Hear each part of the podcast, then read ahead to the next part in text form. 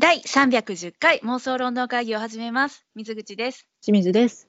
よろしくお願いしまごす。無沙汰しておりますご。無沙汰しております。不定期更新でお届けしております。この妄想ロンドン会議2021年最後の収録となりました。いや最後かどうかはまだわからないんですけど、今年のマフタはどうするっていう相談も含め、マフタね、皆さん覚えてらっしゃいますか、私たちが主催しております。勝手はいに主催させていただいております。はい、全面出資してますよ。妄想ロンドン会議的アカデミー・オブ、えーシアタフィルムーフィルムシアー。ターアーツというですね、えーにえー今年でしたら2021年このはい1年間に見たエンタメ作品ですね、うんこ、れのまあ順位といいますか賞をですね。はい、送ろう称え合おうというねはい。そういう、えー賞なんでございますけれども今年ねちょっとまああれよね。まあまああのバタバタしたんご時世も続いておりますそし、頼みのねナショナルシアターライブも今年見たのがめっちゃ少ないですよね、そうですね。うん、数えるほどで。そして映画もねその毎月見たいねって言いながらこう予定を組んだりはしていたもののなかなか公開が延期になったりだとかさらに延期になったりだとかもっと延期になったりだとかで、まあ、ようやく見れたね007だったりもありましたけれども、まあ、はい本数も少ないしということで、うん、本当はね今日あたりにお届けしたかったんですがまああのあれですよ、えーレビューをしなければならない作品がまだまだ渋滞しているということであのなのでん。マフターは気が向いたらやります。気が向いてやります。そうだよ。だって知ってた。あのナショナルシアターライブもなんと今年は2021年度っていうことになってるからね。あの次の3月まで続いてるからこれ年度が。あのね、だえっとうん。次ロミージュリーが1月に決まってるのも今年度ってことね。今年度なの。だからうん。年度形式に変えてもねいいかもしれないね。私たちねねっていうそういう案もありつつ、まあ、あのしれっとですね年明けなどにマフタ収録しているかもしれないですしなんなら年内にやっぱりやろうかっていうことでやってるかもしれないということでいよいよですね本当にあの不定期を極め 始めた私たち妄想ロンドン会議でございますが、はい。本日はですね、はい、先ほど話題にも上がりましたナショナルシアターライブはい。これのですね、えー最新作、現時点最新作のジェーン・エアを見てまいりましたので、レビューをさせていただきたいと思います。よろしくお願いします。でもちょっとねいいたします。上映終わってしまって、もう結構経つよっていうところが多いとは思うんですけれども、うん、うん、これやらずにはね済ませられないので今年は終われないのでうん。無理やり突っ込みます。はい、私なんかもうね、見たのが1ヶ月近く前になるので、ちょっと今日しんちんゃんとの いえいえ収録に臨むにあたってですねだいぶちょっと記憶の引き出しを開けてですねガサガサゴソゴソした後での今ですねに至っておりますのでもしですね、ちょっと至らない点ございましたらあの申し訳ありませんということとあのしんちゃん助けてくれよっていうですねあのそういう気持ちを込めてお届けしたいと思います。す。はい、よろしくお願いします。はい、えーこのですね、ジェーン・エアでございますが、こちらですね、2015年のはい12月にですね、英国のナショナルシアターリトルトン劇場でですね、えー上演された作品を、えー今年日本で映画館で上演してくれたというそういう作品でございます。ちょっとなのでまあタイムラグはあるっちゃあるけどね、うんそうですね。構やしません。構いやしません。そうです。でですね、今私手元にジェーンエアのパンフレットいつも通りあるんですけれども、はい。えーこのジェーンエアですが、本来でしたらね、この1ページパッとめくったところに一番大きくタイトルジェーンエア、そしてその次に作家さんの名前がね書かれているはずなんです。うんうんですがこちらには今こう書かれております。シャーロット・ブロンテの小説に基づきカンパニーによって考案されたものということで、うんあの作家の名前がございません。作家、まあ、脚本家さんですね。うん。まあ種明かしなんかねメイキングでされてたけど、はい。全米中土で作った的なね。何で作った？あエチュードで、あエチュード。そうそうそうそう。うん。エチュードです、すいません。聞き取れず。はい。すいませんね、うん。エチュードえっと即興劇うん。って言ったらいいのかな、うん。うん、なのであの稽古場にあったのは、まあ、舞台セットと役者さんとあとは、あのシャーロット・ブロンテさんの小説ですねうん。それがありましてあのまあ、どういうふうにね待って待って待って、もう一個ある。はい即何帰する人、即帰する人とそのパソコン。そうですね、あります。あと演出家ね、います。もちろんいます。はいその演出家さんを中心にですね、まあ、多分そのワークショップ形式で、うん。エチュード形式で、あのーお芝居が作られていったのではないかなと想像します。どんな感じでやったのかっていうのはね、ちょっとあのそこまで細かくメイキングで言ってくれてなかったのでわからないんですけれども、うん。ね、でもこういうのでもさ、あのーそういうふうに作る作られるお芝居っていっぱいあるじゃない？うん。でもそれでもその脚本家作家の欄には、えーそれに携わった人の名前、まあ、今回であれば演出家の方、うん。うんの名前が作家として、えー明記されることっていうのは往々にしてあると思うんですが、うん本当にそれが書かれてないということで、うんなかなかそのなんていうんですかねえっとなんやろこのそこからですねすでにもうこの演出家さんのですね演出スタイルというかうん。作風っていうのがなんとなく垣間見えるようなそんな感じがするなってうん。思った私でございます。結構自由に作ってらっしゃったのかな。うーん。なんかそのものづくりっていうものを本当になんかすごく楽しむ楽しみたいみたいな、うん勝手な想像よ、うん。あのめっちゃそのなんなんやろね。えっと物静かな感じで眼鏡をかけてあのなんたら女子みたいな感じで座って演出するタイプの人ではないということはもう分かるよねっていう。分かる？偏見に満ちたイメージはないんだ。偏見よ偏見っすよ、うんうん。なんかこの作家さん、えっと、サリー・クックソンさんっていう方なんですけれども、まあ、はい彼女が、えっとまあ、によると20代の頃にこの「ジェーン・エア」という小説をですね、まあ、あのご自身が舞台に携わるようになってからですかね、うん。あの見返され読み返されてでぜひ、あのいやこれは舞台にしたいなって思いがあっての今に至るっていう感じだそうなんですけれども、うんうん。はい、そんなね演出家さんのもとでこの「ジェーン・エア」が2015年に、えー上演されました。実はこの今回ナショナルシアターライブ版の「ジェーン・エア」は、えー上演時間休憩込みで200分の超大作ではあるんですけれどもうん。もともとですねこれは、えーその前にですね、えっと、ブリストルのオールドビッグシアターうん。で、えー初演版というのが、ジェーンエアの、今回のジェーンエアの初演版、ややこしいんですけどね、うん。あのこのシャーロット・ブロンテさんのジェーンエアっていうのは、これまでにも何回も何回も舞台化もされてるし、えー映画化、ドラマ化をされている、本当にむちゃくちゃ有名な作品で、うん今回のこのサリー・クックソンさんのチームによる、えー舞台化っていうのがこのナショナルシアターライブで収録される前にですね初演バージョンっていうのがあってうん。それがなんと、えー4時間超えの作品で、うん。でですねあの 2日間に分けて第1夜第2夜っていう形でね上演されていたらしいです。これが、えー2014年のことだそうですけれども、まあそれがですね1年後に、まあうんえっと、短縮バージョンというかよりブラッシュアップした形で上映されたのが今回のあれねそうなんです。はい。作品だったわけだね。そういうことでございます。はい。このね、ジェーン・エア。これはですね、まあ、パンフにはこう書かれております。原作はご存知、1847年に出版されたシャーロット・ブロンテの長編小説ということでね、しんちゃん知ってました？この作品。タイトルは知ってるよ。うんうん。タイトルは知っとるけど、うんまあ読んだことねえわな。私も初めてだったね。うんそう。どういうお話かっていうと、はい。この、えっと、まあ、みなしごのジェーンさんがですね、うんまあ、なんとも不遇な少女時代を経まして、うんそして家庭教師として住み込んだお屋敷のご主人と結ばれるまでのお話ということですね、一言で言うと。一言で言ったな。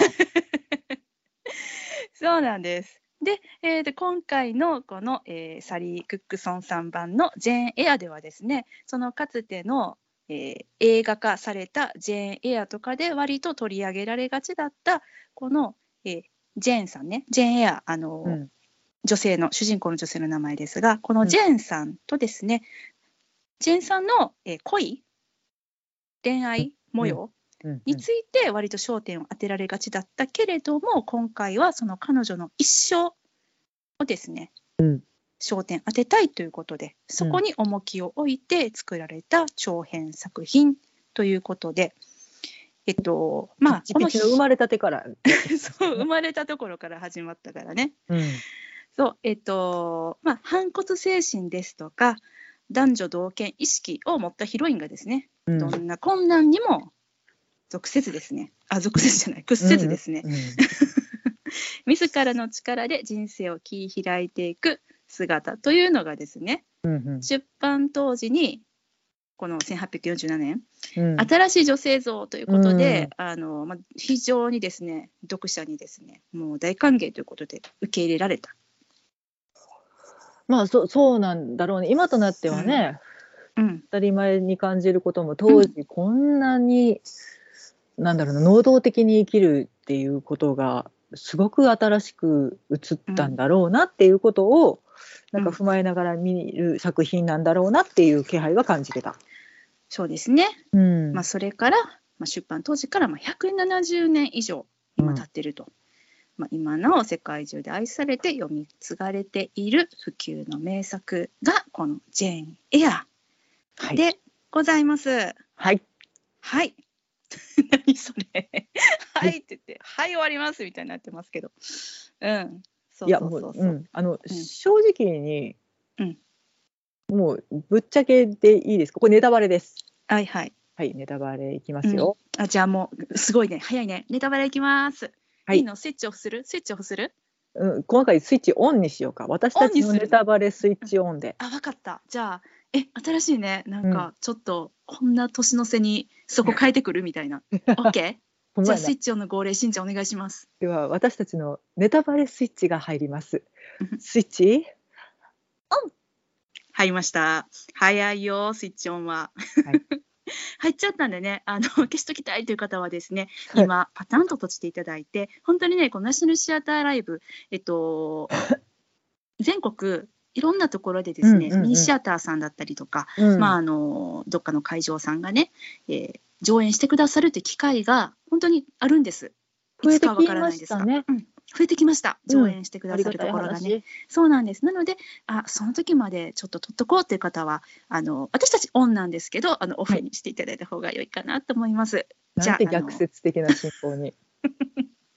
では、オンのままで、えースイッチオン入りましたんでね、ネタバレ行かせていただきたいと思います。はい、しんちゃん、ぶっちゃけどうぞ。なんかすごく刺激に満ちた舞台やねんけど、うんあんまりストーリーに共感ができなくて。ちょっとしんちゃん、何言ってるの？私も一緒よ、その感想。なんでそこで起きれんねん。びっくりするわ。え、びっくりなんやけど。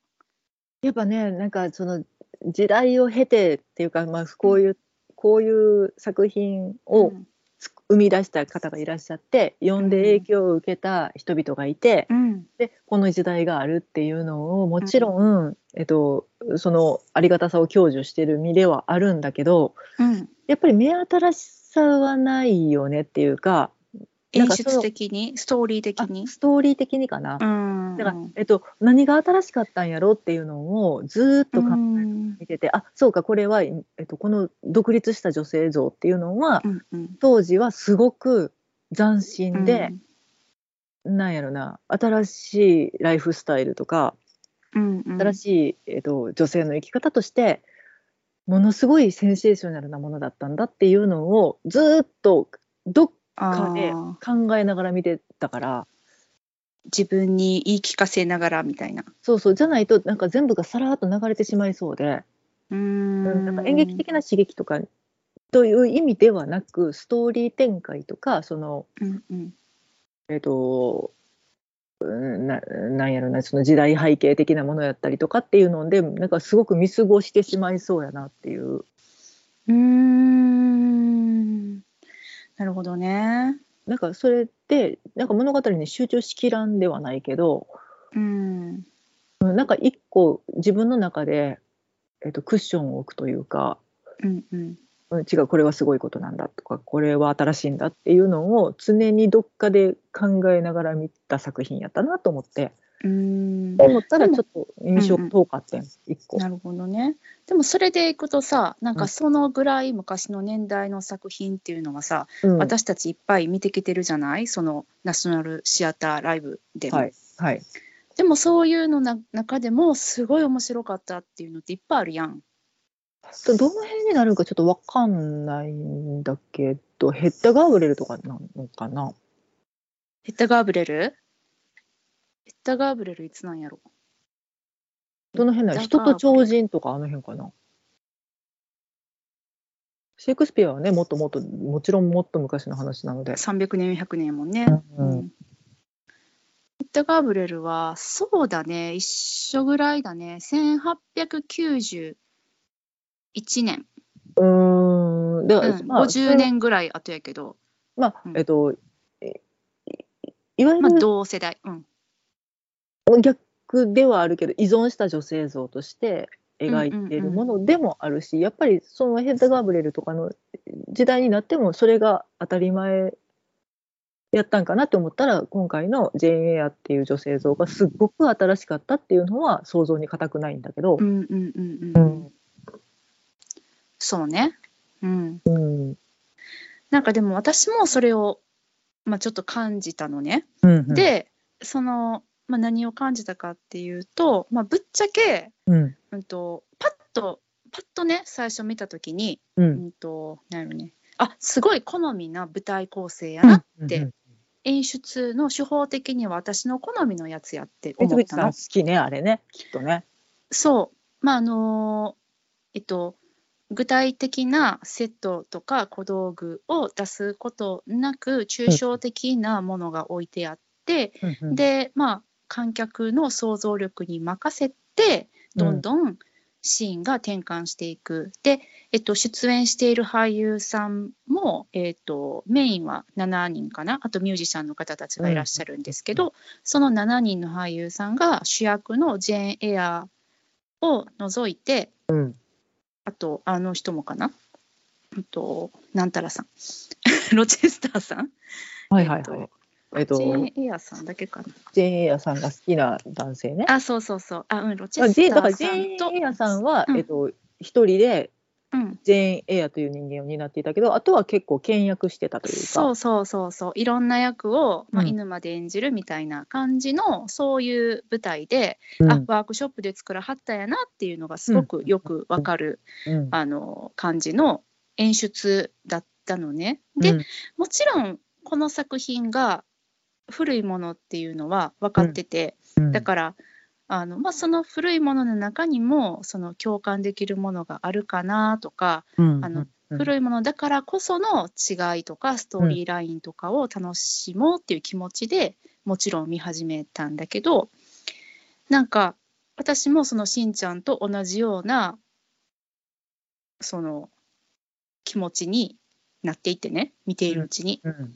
でこれなんでなのかなって思いながら見てて、うんうん。まあ、しんちゃんはまあストーリーの部分にさっきねあの言及してたけどうん。私は演出に関してうん。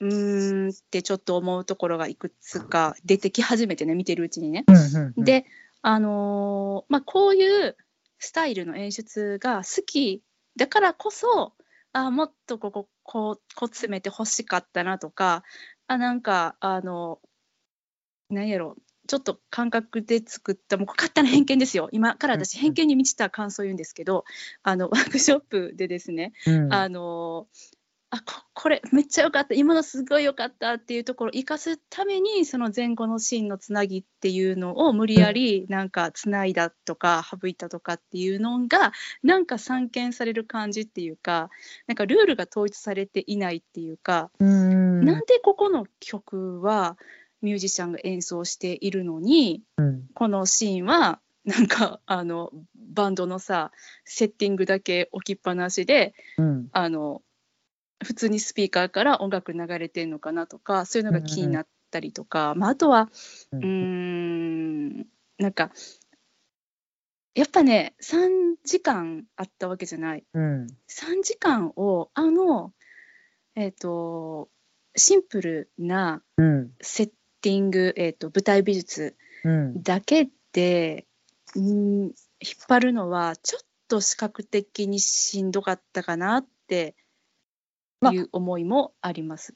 セット的には起伏が激しいというか階段うんもあり、スロープうんもあり、はしごが多用されてて高さの違ういもあっんて、まあうん。えー、と地下を表現するために奈落も効果的に使われていてとかあっていう、れは効果的やなと思った。うん。うんうん、なんか起伏に富んだ舞台セットではあるんだけど、やっぱ大前提としてうん。戯曲として作られたものではないうんうんうんから、うんなんかね舞台設定とか舞台設定、物語設定とかもやっぱうんり小説として書かれたものをどこまで表現するかって言った時に、うんなんかもう一個アイデアいるよなとは思った。うん、なんかスタイリッシュじゃないっていうかちょっうんと、わからんスタイリッシュじゃないね。そうこじゃないね。なんかその付け足したりとかあの削ったりとかする前に、もうちょっと大事な基本の部分っていうのがなんかあってもよかったんじゃないのかなって本当に本当にあのあのごめんなさいなんですけどこのもう本当にめっちゃいっぱいあのいろんなですねあの絶賛の声をこの作品っていうのはもうもらってるんです。うんうん。えー特にこの賞を得てますみたいなことは書いてないんですけれどももちろん。うんうんねすごいあの好評やったからこそ翌年にナショナルシアターうん。ライブじゃないナショナルシアターで、うん。えーリメイクされてるわけなんだけれども、うん。よ。やけどなんかねその舞台セットもね私はねなんか余計ないらん説明を付け加えないと理解できないようなシーンっていうのがいっぱいあったなっていうか、この端っこに、えー彼を捕まらせて上にジェーン・エアを立たせてここで、え2人が会話をすると絵的に面白いんじゃないかっていうので、無理やりそこに持っていってるとかなんかそんな気がしちゃったの。うんなんかえっとそのロチェスターうん、ロチェスターさん。伯爵だか公爵だか、がいワンシーンだけ、まあ、2人のすごく象徴的な出会いのシーンだったので、うん。何かワンアイディアってなったんやと思うねんけど、うん。馬に乗るっていう表現はしごに足をかけてなんか上、でゆらゆらするっていう。うん。してた。してたし何してんのかなっていうね。うん。うんうん。でまあジェーンエアと出会ったでびっくりした馬が、うん。まあ、立ち往生した時に落馬して、でまあ、それが2人の出会いだったっていう、うんすごく意味のあるシーンなんだけどこのなんか見立てをここだけぶっ込んできたな感がちょっとあって、そうなのよ。そういうのがいっぱいあったんよね。うん、なんかうん。徹底されてはないよなとか。うん、なんかワンシーンワンシーンをすごいそのみんなで、まあ、作ってその時のなんか、これそれ面白いそれ面白いっだったて。ううん。んうん。あいやいやいやそれやろうそれ行こうみたいな。うんうんうん。すごいあのなんやろう。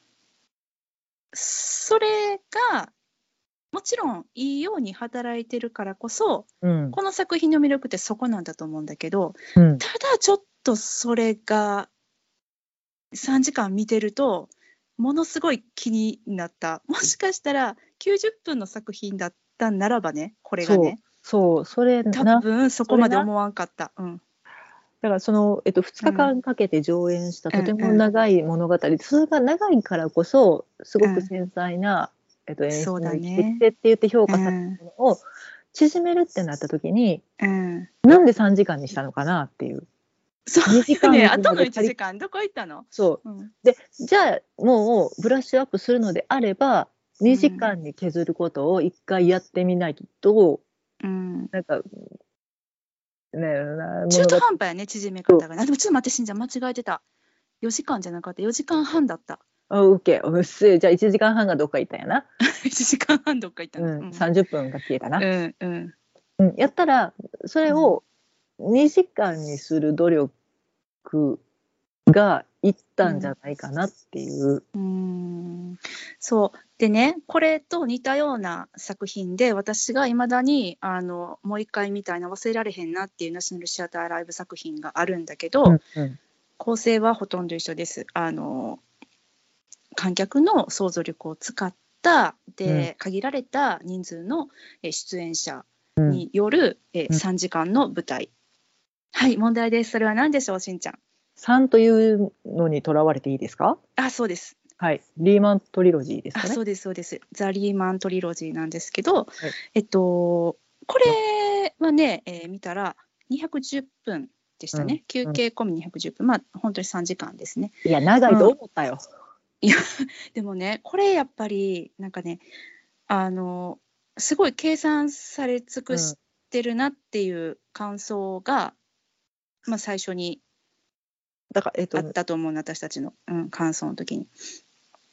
リーマントリロジーに関しては、うんえっとうん。だから見た瞬間に、おい、さんそんだけやるんかい、3人でって正直思いながら見にう行っんて、うんあっという間というか、なんか時間の経ち方がすごい緩急があって、そう自然だったしもう。ん、でうなんか、えっとうん。よで過不足ないっうん、てそういそう。表現やと思うんだけど、で完成されてた。うん。うん、で、えっと、今回のジェーン・エアに関してはその初演バージョンは、えっと、不足はなかったんやと思うのね、うんうん。もうたっぷりとゆったりとそういうものを見に行くと思っていった観客が十二分に楽しめる作品やったって言ってうん。で今回その、まあ、短縮バージョンブラッシュアップバージョンとして用意されたものが過不足やったのね。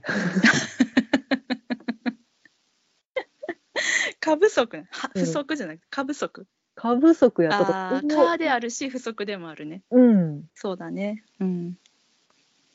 確かに。うん、なんか学校のシーンとかもすごく幼少期を過ごしたすごく厳しい、ん。えー学校のシーンとかもうんうん半分とまでは言わないんだけどうん。3分の2でよかったなとかうん。確かに確かに。ちょっと繰り返しが多く感じてしまってで何かを見せたいのかって言われたら、もうそれは他のところで描かれているので、うん。繰り返しに感じてしまったりとかっていうのがあっうんて、なんかちょっと冗長に感じてしまったのね。うんうんっていうのがちょっといろんなシーンでちょこちょこうんつけられてしまって、でそこに突飛な演出があって乗っかってきたらまた見え方は別だったんやろうけど、うんうん。アレンジとしてもそこまでアレンジがなくてでそうなんやい。きなりその見立てとかが入るからうんうんって思ってる間にうん。そこのシーンは次に行くんかいとか。そうねなんかどこを際立たせたいのかがちょっと流れていっちゃう感じも受けた。うんううん。ん、これでもねまあもしかしたらやけど私がただ単純にこの「ジェーン・エア」っていう作品そのものが好みじゃないっていうのも理由の一つにあるのかもしれないね。うんうんうん。まあそうね。テーマ的というのか、うん。うんうんうんうん描き方というのか。そうそうそうそこちらのまあえっと好みではなかったんかな？全体的に。って言ったらもう。うね、うん。申し訳ない。もうお気に入り大のお気に入りにで見てらっしゃる方には本あそうなのよ。そうないのよ。だから、ね、でまあこれだけで終わってはいけないなと思ってね私もね、うんうん。あのえっとまあ映画化されてるっていうやつを、うんうんうん。まあちらっと見てみたいなと思って。うんあの宮鷲康介さんがやってる。わしうすけいさんになっちゃう。あ宮鷲康介さんがやってるあの最新の映画かな、うんうんうんうん。宮鷲幸塚さん。うんすけさんってなっちゃった。康介ジさんになっちゃっェーン・エアを宮鷲幸塚さんが演じてでロチェスター伯爵を、伯爵であっとんかな？ちょっとすごい公爵だから公爵だからこの間からトラップにはまってるけどをあのマイケル・ファスベンダーさんが演じておりまして、結構ねあのあれですよ出演者は私たちにとってもあの馴染みの深い方ばっかりで、えっと最初のあの、うん、最初のって言ったら違うね、えーママ母？うんうん。まあまあでもないのか。あの、えーに、えっと、義理のうん、義理の血縁ではあるのね。うん。あさん、うん。血縁ではないよね。お姉ちゃんが死おんじゃった。父さんの、あ、お姉さんか。まあ、とにかく、とにかく、おばさんや、おばさん。はいはい。あの預かることに育ての親おばさんやね。そう育ての親うんは、えっと、サリー・ホーキンスさんが演じてまして、うんそしてそのロチェスターさんのお屋敷で働くフェアファックス夫人をうんジュディ・デンジさんが演じてらっしゃると。ご褒美ですね。すごいよね。で、うんこのブロックルハーストさん、えっと、学校の偉い人かな、をサイモンバ・マクバーニーさんが演じていて、うんうんで、最後に出てきますセント・ジョンさん。あの宣教師みたいな、うんうんそうそうそうそうをジェイミー・ベルさんが演じられてると。うんでしかも、監督がキャリー・ジョージ福永さんですよ。あら、見ないと。私そこ 見ないと。私たちにとってのキャリー・ジョージ福永さんは007の最新作ですね。じゃら、ざららららららら。007感っていうのは全くなかったんですけどもね。うんあのまあ、ちなみに私これを見たのではなくすいませんここまで言っといてこれ2011年の作品なんですけども2006年のですね、えっと、BBC ドラマ版はいはいはいはい。これですねすいません私があの知っている役者さんは誰も出演してらっしゃらなかったんですけれども、うんえーっと Amazon プライムで見れましたのでちょっとね、うん。つまみつまみ見せていただきまして、うんうん。すいませんずっとねあのー流して流してじゃないや最初から最後に見るべきだったと思うんですけど4話か5話ぐらいあったやつかな。うんうん。あとあのねなんて言ったらいいのかな。あのふ雰囲気というか作りのあの素晴らしさ的にはきっと BBC 版のあの、うん。高慢と偏見みたいな感じ、うんうんうん。うんそうそうそうあんな感じでねうんうん。えっと、で、あそうかと。あの、まあ、ストーリーはね、やっぱりあんまり好みじゃなかったんです。うんそれは、まあ、もうしゃあない。人の好みによるものやからね、うん置いといて。うんあのー一つね、どうしてもね、この舞台版の想像力がですね、うん補えなかったところっていうのが、もう本当ごめんなさいなんですが、主役のジェーン・エアを演じられました、えーっとこの方。マデリン・ウォーラルさん。はい。うん、あのジェーン・エアってうんと、まあ、この方が本当に生まれたての赤ちゃんのところを除いてえーその後の ジェーン・エアのシーンを全てですね少女時代からうん。あのまあ、女性となって、うん。えー結婚するところまでっていうのを演じられてるんですけれどもうんうん。あのドラマ版で私が見たジェーン・エアはですねあのほとんどの間を長き間をですねあの18歳役の女の子がですね18歳を演じてるっていう、うんうんうんまあ、そういう見た目なんですよね。うんうんでマデリンさんはあのちょっと申し訳ないんですけれどもあの、18歳っぽさというのを、えー感じませんでしてなんか年齢不詳感はすごいけどすごかったすごかったそうなんよ。なんか、まあ、ある意味別になんか40歳にも見える時もあれば20代に見える時もある、うん。で別にそこは全然あの気にしてないっていうかそういうことじゃないっていう作品なの。はうん。重々承知なんですけど、うん。なんかこの生活に疲れた感といいますかあのーなんかねあの家庭教師をしていて、うんうん。でえっ、とまあちょっとそう新しい生活にうん踏み出さなきゃねとかって言ってるのうんが、家庭教師何年目かがわからなくって。そう ね。そうなんだよね。なんかあのー物言いもすごくその強くてマデリンさんの演じるジェーン・エアはね。うんうんあのーまあ、それが今回のジェーン・エアの特徴でもあるんだろうと思ったんだけどうんなんかそこがまあ違いとしてはね大きく違ったなっていう。うん。うんうんうんうん。だその焦点の当て方が人生全部を描うん。くか、うん、なんというか、えっとまあ、焦点を当てて若いジェーン・エアの、えっと、移ろいゆく乙女心を描くのかっていうのが違うかったと思うんだけどだから、えっとうん。えっと、演出家さんうん。がサリー・クックソンさん。クックソンさん。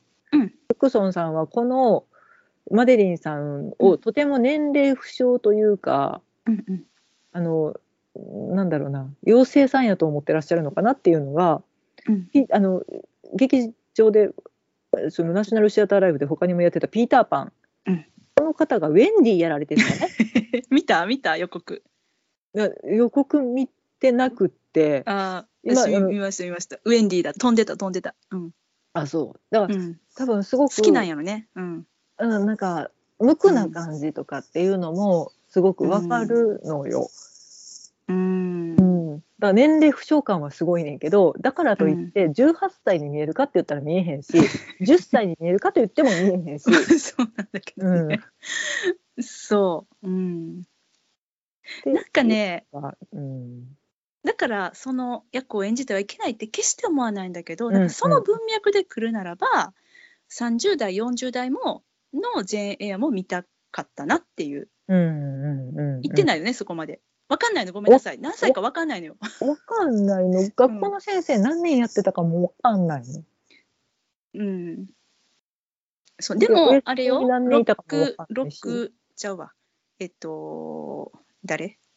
名前がわかんなくなっちゃった。ロチェスターさん。うんロチェスロロチェスターさんとこに行ったのは18歳ぐらいよ。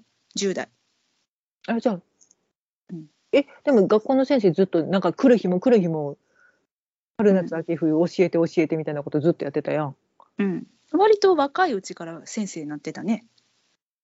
そうだからそれがなんか、うんえっとすごく年を重ねてるようにな表現になってたから。ああ、なってたね、なってたね。何回も何回も同じことを言って同じフランス語を練習してうんうん、っていうのを繰り返してるとこのままじゃ嫌だみたいなね。そうそうそう。やとなんかもうすごい年月が経って、うん。でえっとまあそのうちこのターンに一回終止符打ちましょうやっていうのまでにすごい段階を経てる感あってんけど、うん。だから実は若かったんやって言ったらあの演出何やったんやろうっていう。そう、ここにね、えっと、小説の説明があるんですけど、うんえー10歳であの寄宿学校にね、うんうんうん行きます。うんうんで、その後6年間生徒として過ごします。うんそして16歳になってからですね、教師として2年間、ローイットで2年だけやった。2年にしては繰り返しすぎたよね。そう。なんかだからさ、その、えっと、もう25歳ぐらい若くてもね、なんかなって思ってたの？あの、10年ぐらいその教師の生活を続けるベテランの域に入った人が飛び出したんやと私は思っていたので、うん多分そこでうん。物語とく齟齬が生まれてしまってるから 生まれてるね。あなんかのタイミングで18歳じゃないけどなんかそういう会話を多分したんじゃないか。ななんか年齢が分かる的なね。で私「はて」ってなって私も「はて」ってなったんよだから。いやだからそうやったらあの演出いらんわ。でバランスよね。バランス。どこ削るはったんか知らんねんけどその4時間半から1時間半に縮めるときに残したのがあの学校のシーンだったのかもしれないねうん、じゃあなんで同じことをずっとやるんだっていうだってもう教えたことは同じ人には教えないでしょって学年が違ってまた始めることはあってもっていうのが分からんくって、うん。うんうんううん。んうんうん。そうね、まあ、2年教師生活。うん、意外と若造やったんや。まあほなあのなんか言動も理そうやね。言ってること幼いやん。でもなんか最初そう思ってなかったからなんか、うん。いい年したさ大人の女性がさ、うんなんかギャンギャン言ってるみたいにちょっと見えちゃっうんたとこもあって、なんかねちょっとそのうん入りにくかったね。それはでももうあの英国の人たちにとっては、う古典中の古典で、うん。一般常識の中でに入っているような、まあうん有名やしまあ、、そうやな。うん。うん、著名な作品やから知ってて当然っていう演出をされているので教あ養としてな。うん。うん。私たちが至らなかったのでもうとそれはある。それはある、ごめんなさいとうん。しか、すすいませんってう思ん、勉強不足でごめんなさいとしか言いようがないんだけど。う、うん。うんうん。そうなんよ。まあそれその可能性はある。うん。ただそのさっきしんちゃんがピーターパンってうんうん。出してくれた名前をさ、うん。あの私このやっぱりサリー・クックソンさんのことがすごい気になって、うんうん。で、まあ、ピーターパンとあともう一個気になるタイトルでピーターパンはね、えっと、ジェーン・エアの後2017年にナショナルシアターで上演されてていっぱい見たよねあのポスター。うん。うん、で、えっと、もう一つはあの、えっと「怪物はささやく」現代だと「アモンスター・コールズ」っていう、うん。えーこれも映画化もされてるすごく有名な児童小説なんだけど、私も読んですごい面白かったなって思ってた作品なんだけどこれの2つ演出しててでどんな演出なんやろうと思って、うん。まあ、YouTube でね今見れる時代なのでうん。あのトレーラーをね載ってたので見たんです。うんそしたらあのこのジェーン・エアの演出をもう10倍20倍ぐらい見た目にねうん。楽しく派手になったような演出されてた。うん。あのーこの人本当に何やろ感情とかを視覚的に見せるのがきっと得意な人なんやろなと思って、うん。と抽象的な道具とかを使ってね、うん。でうんとただその抽象さ加減っていうのがジェーン・エアではちょっとその3時間持たせるのにこっちもちょっと飽きてくるっていうかそれ何の意味があるんやろって疑問さえ、ね、生まれ始めるようなその物語に乗れなかった私たちはね。うんだったのがあの、まあ、トレーラーなので分かんないんですけど全編体感してみたわけじゃないからね。だけどすごいあのそこからブラッシュアップされてる感じというか、うんうんうんうん。もうそのもういろんな道具を使ってえそれをそうやって表現しますかっていう、うんうん。そのエネルギッシュな演出カラフルで、っていうのがその2作品から感じられて本当ちょっとナショナルシアターライブさんどっちかそれ見せてくださいって思った。うん。うん。なんかどっちもそれってファンタジー作品やから「ピーター・パン」と「怪物はささやく」うん。だから、うんとまあ、ファンタジーとかの方が合うのかなってちょっと思った。うう。んんそう見てみてほしいもんピーター・パンの。あちょっと予告編後で拝見します。うん。でだからそのエチュードで作ったっていうのももうんうん。うどこまでやったかわかんない、まあだからみんなが原作を読んで、えっと、うん。自分なりの、えっと、解釈をしてどの、うんうんうん。とこどのセリフにポイントを持っていくかとかっていうのを役者さんの即興演技の中でうん。測って作っていったんやとは思うねんけど、うんうん。でなんかその言葉がやっぱり自分でオリジナルでうろ覚えで喋ってるものがどんどんジェーン・エア原作のセリフに立ち返っていったみたいなことを、その制作過程でおっしゃられててそれは多分,、多分すごく正しいなと思ってうんうんうんうん。一回自分の言葉で出したものをこのセリフのこのやつを表現しようと思って出したセリフやからこのセリフに戻していこうとかっていう作業うんうんうん。が、そうやね。感情を先に入れてから元のセリフに戻すってことよね。だからえっと、そのジェーン・エアなりロチェスターなりの気持ちをこう表現したいっていうのをもう一回原作に立ち返ってうん。美しい言葉、あの完成させられ完成された言葉に戻していってうん。作品を作るっていうのは、まあ、むとても難しいことだしうんうん。正しいんだろうなと思ってんけど、うんうん。うーん。まあだからそれで作れるってすごいなって役者さんの力量も含めてね。うんそれはありますね。うん。うん、ただそうなってくるとなんかその役者さんとかがもうちょっと私、うあのその登場人物じゃ、えっと、出演者が7人いたんか、うん。もうちょい当分で来るんかなと思ったらうん。なんかそんなバランスでもなくて。そうやねんよ。なんかめっちゃ役をする人もいれば。メイン、うん。そうそう。あの、うん。ちょっとお耳が特徴的な美しい方、はいはいはい。うん、はなんか結構お肝肝で入っていってて。うん。そ転換期を迎えるような役をずっとやってて、で、えっと、私がすごく好きなキャラクターやなと思って見てたあのちょっとおじさんな感じの人最初に校長先生やってた人、う。うん好きでした。うんうん、もものすごい上手やなと思ったけど結局メインのキャストは犬やったんやずっと犬やったね。ものすごい犬やったよね。最後まで犬やったよね。うん、そうだよね。いやあのすごい犬やねんでうん。称賛すべき犬なんだけどもうちょっと見たかったとか、そうやね。しかもその犬がさ、なんか、箸休めな感じで出てくるからさ。うん出てきたからちょっと一息ついて、うん犬。で人笑いして「はいどうぞ」っていう、うん。うんまあね面白おかしくできる技量を持ってはるからこそもやりはってんねんけど、いやもうちょっともったいないんけど、まあ、担える役があるのかないのかもちょっと分かんないからうんうんうん。そうだね。うん、バランスが難しいなと思いながら。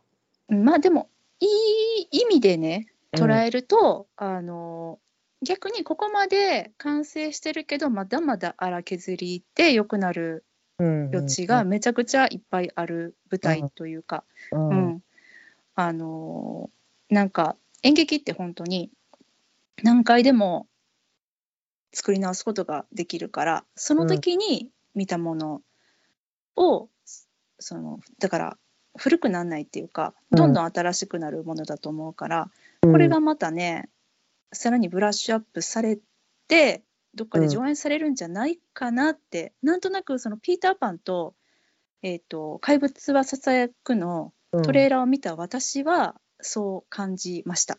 うんうんうんううん。ん、演出家さんってやっぱりまあもう一回やりたくなるよね。になる作品とかね。自分が、うん。今の自分がどこまでできるかとか、うんうん。うん、っていうのを試す作品っていうのを多分ねそれぞれに持ってらっしゃるんやと思うし。うんうん、うんそうだね。あとはこの作品で私があすごく好きだなと思ったのは音楽で。うんうんうん。音楽良かったです。ナショ。ナルシアター系ああいう音楽好きね。なんかいっぱい楽器使うって45人で演奏するんだけど、うんうんうん山盛り打楽器とか出てくるやつ。あーはいはいはい。ちょっと環境音楽っぽいというか、うんうんうん。えっとノスタルジックなフォークというか、うん。民族音楽が入ったようなうんうん。の好きね。そうね。うん。やっぱりなんかちょっとなんやろ。あのいわゆるやっぱその演劇の音楽っていううんうんうん。感じがするのも良かったしあとメロディーラインもすごく印象的でうん。ちょっと物悲しかったりとかなんかちょっと民族っぽい感じもあってちょっとなんかねあの北部の方の音楽なのかなとかっていうのを思いながらだからその JA の舞台となった地方の、うんうん。えっとに伝わる音楽とか、うんうん。うん、なのかなって思いながら聞いてて。うん。うん。そうだね。うん。あとはまああれやね。やっぱりこの作品っていうのがうん。あのし原作のこのシャーロット・ブロンテさんの自身の生い立ちをもとにした自伝的作品っていうのも後から知って、あうん。ここがこういうふうに生かされてたんだなとか、うんなんかそういうのを後々からそのもうね本当にジェーン・エアで調べたら大量に出てくるその情報、うん。やっぱ私は、まあ、しんちゃんもかもだけどそのね全然知らないことが多いから、うん。そういうのを知るとあーなるほどって思うところもいっぱいあるしだからこその今回の演出だったり解釈なのかなっていうところももちろんあって本当にね、うんうんあの全然多分、えっとね、何キロ何メートルも離れたね何時間も時差のあるこの 日本のね一現代の女性がねうん。この芝居だけを見てうん。どうやこうや言うのは本当におこがましいことだなと思うんだけれども、うん。なんかこう、うん、そういうことを逆に感じられた作品だったなとも思いました。うん。本当にあのすごくこの作品を見て楽しかったのにそんな風になんか 文句ばっかり言ってこの楽しかった思い出を怪我してって思ってらっしゃる方いっぱいいらっしゃると思うので、うん。もうそれは本当にごめんなさいなんだけどねしんちゃん。うん、うん。私たちの今の、えーとうん。テンションとかうん。に合わへんかった部分があっただけなので、うん。うん。面白いと思うところももちろんいっぱいあったし、うんだけねはしご登り降りしてとか そうそうなの。そうなのよ。でもなんかいちいちやっぱなんやろね。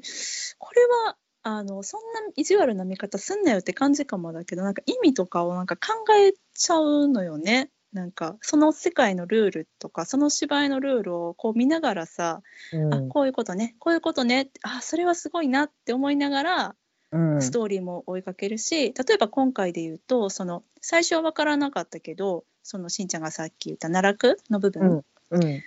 階段があって舞台の下に続いていってて、うん。私たちはそれはどうなってるか下はもちろん見えないんだけどもそこに人が入っていくとあお亡くなりになったんだなっていうのを、その説口でセリフで説明することなく、それで表現してるっていうのはすごくいいなってあれ本当に素晴らしい演出だったなって思うんだけど。さっきまで喋ってたのにスーッと降りはるからね。そう。で何回かそういうのがあってあ亡くなったんやって、うんうんうんうん。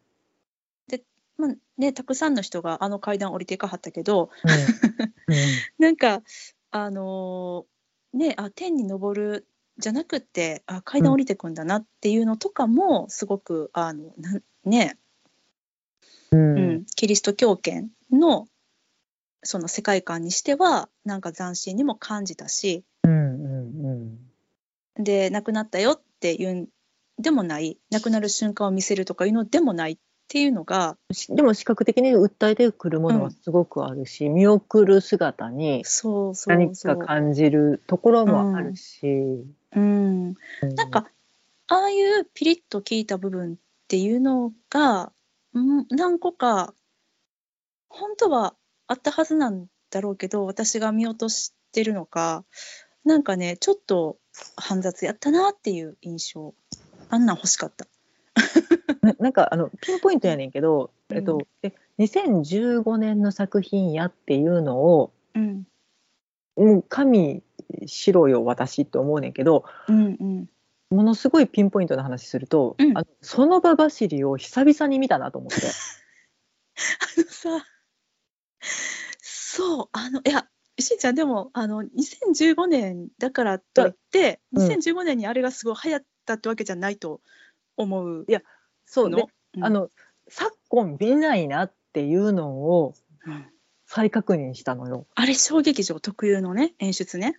その場で走るっていう、ねえあのーあのー日本の演劇界でいうと、キャラメルボックスさんとかうんうんセピスタチオさんとかうん。に代表されるような、うん。その場で足踏みをしてうん。走っている表現をするっていうのうん。の、なんかモーションワークみたいなのがまあまあうん。多種多様なものを生まれてきてもうさんざっぱらやってるよねっていうのうん。が、久々に見たって思って。思ったうん。思った思った。あの時は思い浮かんだよね。しんちゃんに「ちょっとその場で走ってんで」ってすごい言いたくなった。別にその場で走る表現はうん。ダメだのそんなこと言いたいわけでは決してない。けど、うんうん。久々に見た。久長ら々く見てなかったよね、うん。しかもなんかこう割とそれあのムービングというか動きすごいつけてるし、そうなのよ。もっとすごいのあるのよえ走ってんのにどんどん視点も変わってみたいなのがねうん、あもうさん。ざっぱら見てきて成された、うん。てるのをふっといろいろ思い出して、でちょっと懐かしかったね、うん。今回の演出でももちろんそのワークはやってらっしゃったので、うん。すごいなとは思うし結構すごい距離走ってはったし距離ってあのね 体感なんですよね。すごい時間走ってはるんやけど、しかもなんかあのねあのセリフ言いながらねみんなで群唱群唱しながらね、うん。で動線もすごいややこしい動きをしてはったりとか、うん。はいはい。すごいなって思って見てんねんけど、うん。あえー、とでも走るフォームはそそれぞれなんやとか。そうあのそこはねちょっとラフな感じよ。うん。それが2015年版なんよきっと。そういうことか。ただねしんちゃん。うん、サリー・クックソンさん。はい今しんちゃんに2つのトレーラー送りましたけどはい。どっちやったかな？どっちかのトレーラーでもですねやっぱその場で走ってた。だから好きやねん。サリーさん好きなん？この演出が。やっぱなんかね、まあ、あのめくるめくうん。距離感を出すとか、うん。世界観が移っていくとかっていうのはね、もちろん、まあ、すすごい表現できしやすいものではあるので、うん。しやすいからこそみんながやって完成されちゃったっていうところもあるので、うんうんうん、なんか面白いなと思いながら見てたけど、うん。からそう。なんていうピンポイントの話してるの 通じねえぞこれ。うん。そうだね、まあ、でもエネルギッシュな方なんじゃないかなって本当に勝手に想像してます。なんかね他も。さんやられててもこれあれね。年齢は不詳ね。あウェンディね。ううん。ん、まあ、ウェンディこそ私たち、まあ、知ってるじゃない？うん。彼女がさ、何歳ぐらいの子かっていうの。はい。だからもうそういうの無視してる芝居っすよみたいな。ピーターパンも結構なんかね少年っぽくないっていうか。そうやな、おっさんやな。あ、だからあそういうんじゃないねみたいそこなで走ってた。あピーターパンやった？ピーターパンでで走ってた。そうかそうか。そうなんよ。うん ピーターパンやったかそううわ走ってるわって思ったから好きなんやなって動きのある演出がきっと好きなんじゃないかなってせやうな。んそうなんよねいろいろうんなんやろな。さんざっぱら言ってきてますけど、興味深くあるし、楽しんでないかっつったら、決してそうではない。うん楽しんだからこそっていうところはもちろんあるので、もちもちろんです。うんもちろんです。その上でです。うん、そうそう。だから、まあでも本当にね、ちょっと他の作品も見たい。見て確認をしたい。うん何のって言われたら、その場走りを何回するかの確認ではなくですね。何メートルぐらい行ったかではなくです。うんどのぐらいの距離走ったかじゃなく、そうそうそう。なんかきっとその2015年のこの時からうんかなりそのブラッシュアップじゃないけど、うんうんされてると思うので、うんそれをぜひ見たいね。あとこの、えーマデリンさん、ジェーン役の、彼女のウェンディ役も見てみたい。うん、ウェンディの方がなんか似合うんじゃないかなっていう不思議感がすごかった。今不思議不思議感出るよね。一瞬しか映ってないけど、うん不思議やったもん。やばいよね。うん、え？みたいな。いいんですか？それでみたいな。感がすごい。そうあと本当にピーターパンってねあの日本ではファミリーミュージカルとして有名だけどさ、うん。まあ、もちろんそのフライングシーンみたいなのもあったりして、うんうんえーどういうふうにあの演出するんだろうと思ったらトレーラーを見たら普通にあのよく見える紐ハーネスつけて飛んでらしたので、全員飛んでたので、うん。なんかその辺もなんかなんやろう割とその感性のままにじゃないけど飛ぼうみたいなみんな飛ぼうみたいな感じで、ここ飛んでますみたいなそう何いう演出れるみたいなね。なんかなうん ベッドも飛ばそうみたいなうんなんかね アホの子みたいに言っちゃってるサリーさんのこと。うんでうんなんかそういう原動力はあるんやろなと思う。うん怖かったなとは。うん。あとはまあこのサリーさんもともと10年間俳優をされてたらしいので、そういうその俳優目線での舞台作りっていうのもあるのかもしれないね。うんうん。うん。うん、すごくね私は演出家さんに興味を抱いた作品でしたねジェーン・エア。うん。うん、です。ねはい、本当にあのみんな脱水ならへんでよかったって思うぐらいに、え、うん何になれなくて？脱水症状になあるぐらいってずっぱで、ね、主役の生デイラさんもずーっと泣いてて。泣いてたね。出したらあかんって。ちょっとためときって思うぐらい、もうなんか酒焼けしてんかなみたいな声やったしね。うん、こういう地声なのかな。ハッピカチだとは思うそうそうそう。なんか喉大丈夫かなって心配になったんだけど、そういうお声なんだったらね、まあいいんですけど、ううん。ん、ちょっとハスキーなね。ハスキー。でもなんだハスキーやけど高い。なんやろ不思議な声でした。ううん。うん。やっぱすっごいパワフルだったので。まあね私はでも一つ褒めてほしいのはこの作品を朝の9時から見たっていうこと。それはね本当に褒めたたえてほしいしんちゃんに。私はそれを断念した身なので。こ れ結構ね疲れた。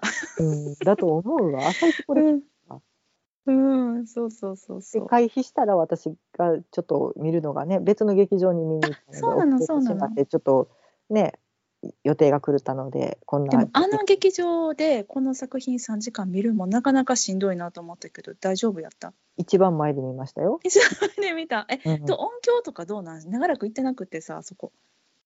いやべ悪くなかったし一番前だけすごいふかふかの椅子置いてくれてたから、そうなん？うん、え何人ぐらい見に来てたん？3人。私入れ ?3 て。人か。へうん。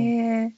なんか喋りたくなるよね。そんな状態やったらなんか、うん。どうでした？みたいな。うん。その場で走ってましたよね？とか。言いたくならへん？その場走り何年ぶり？もうあかんあかんあかん。もうなんかディスになってるこれ。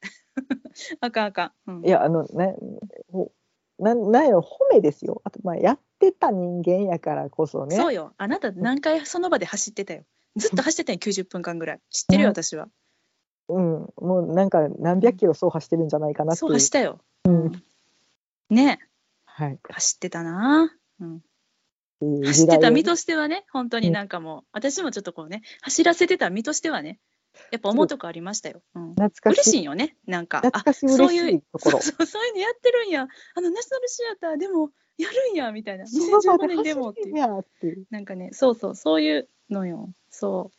ただの一観客ではなく、ここはね、ちょっと作り手としてね、そういう思いがあるよね。うん。そう。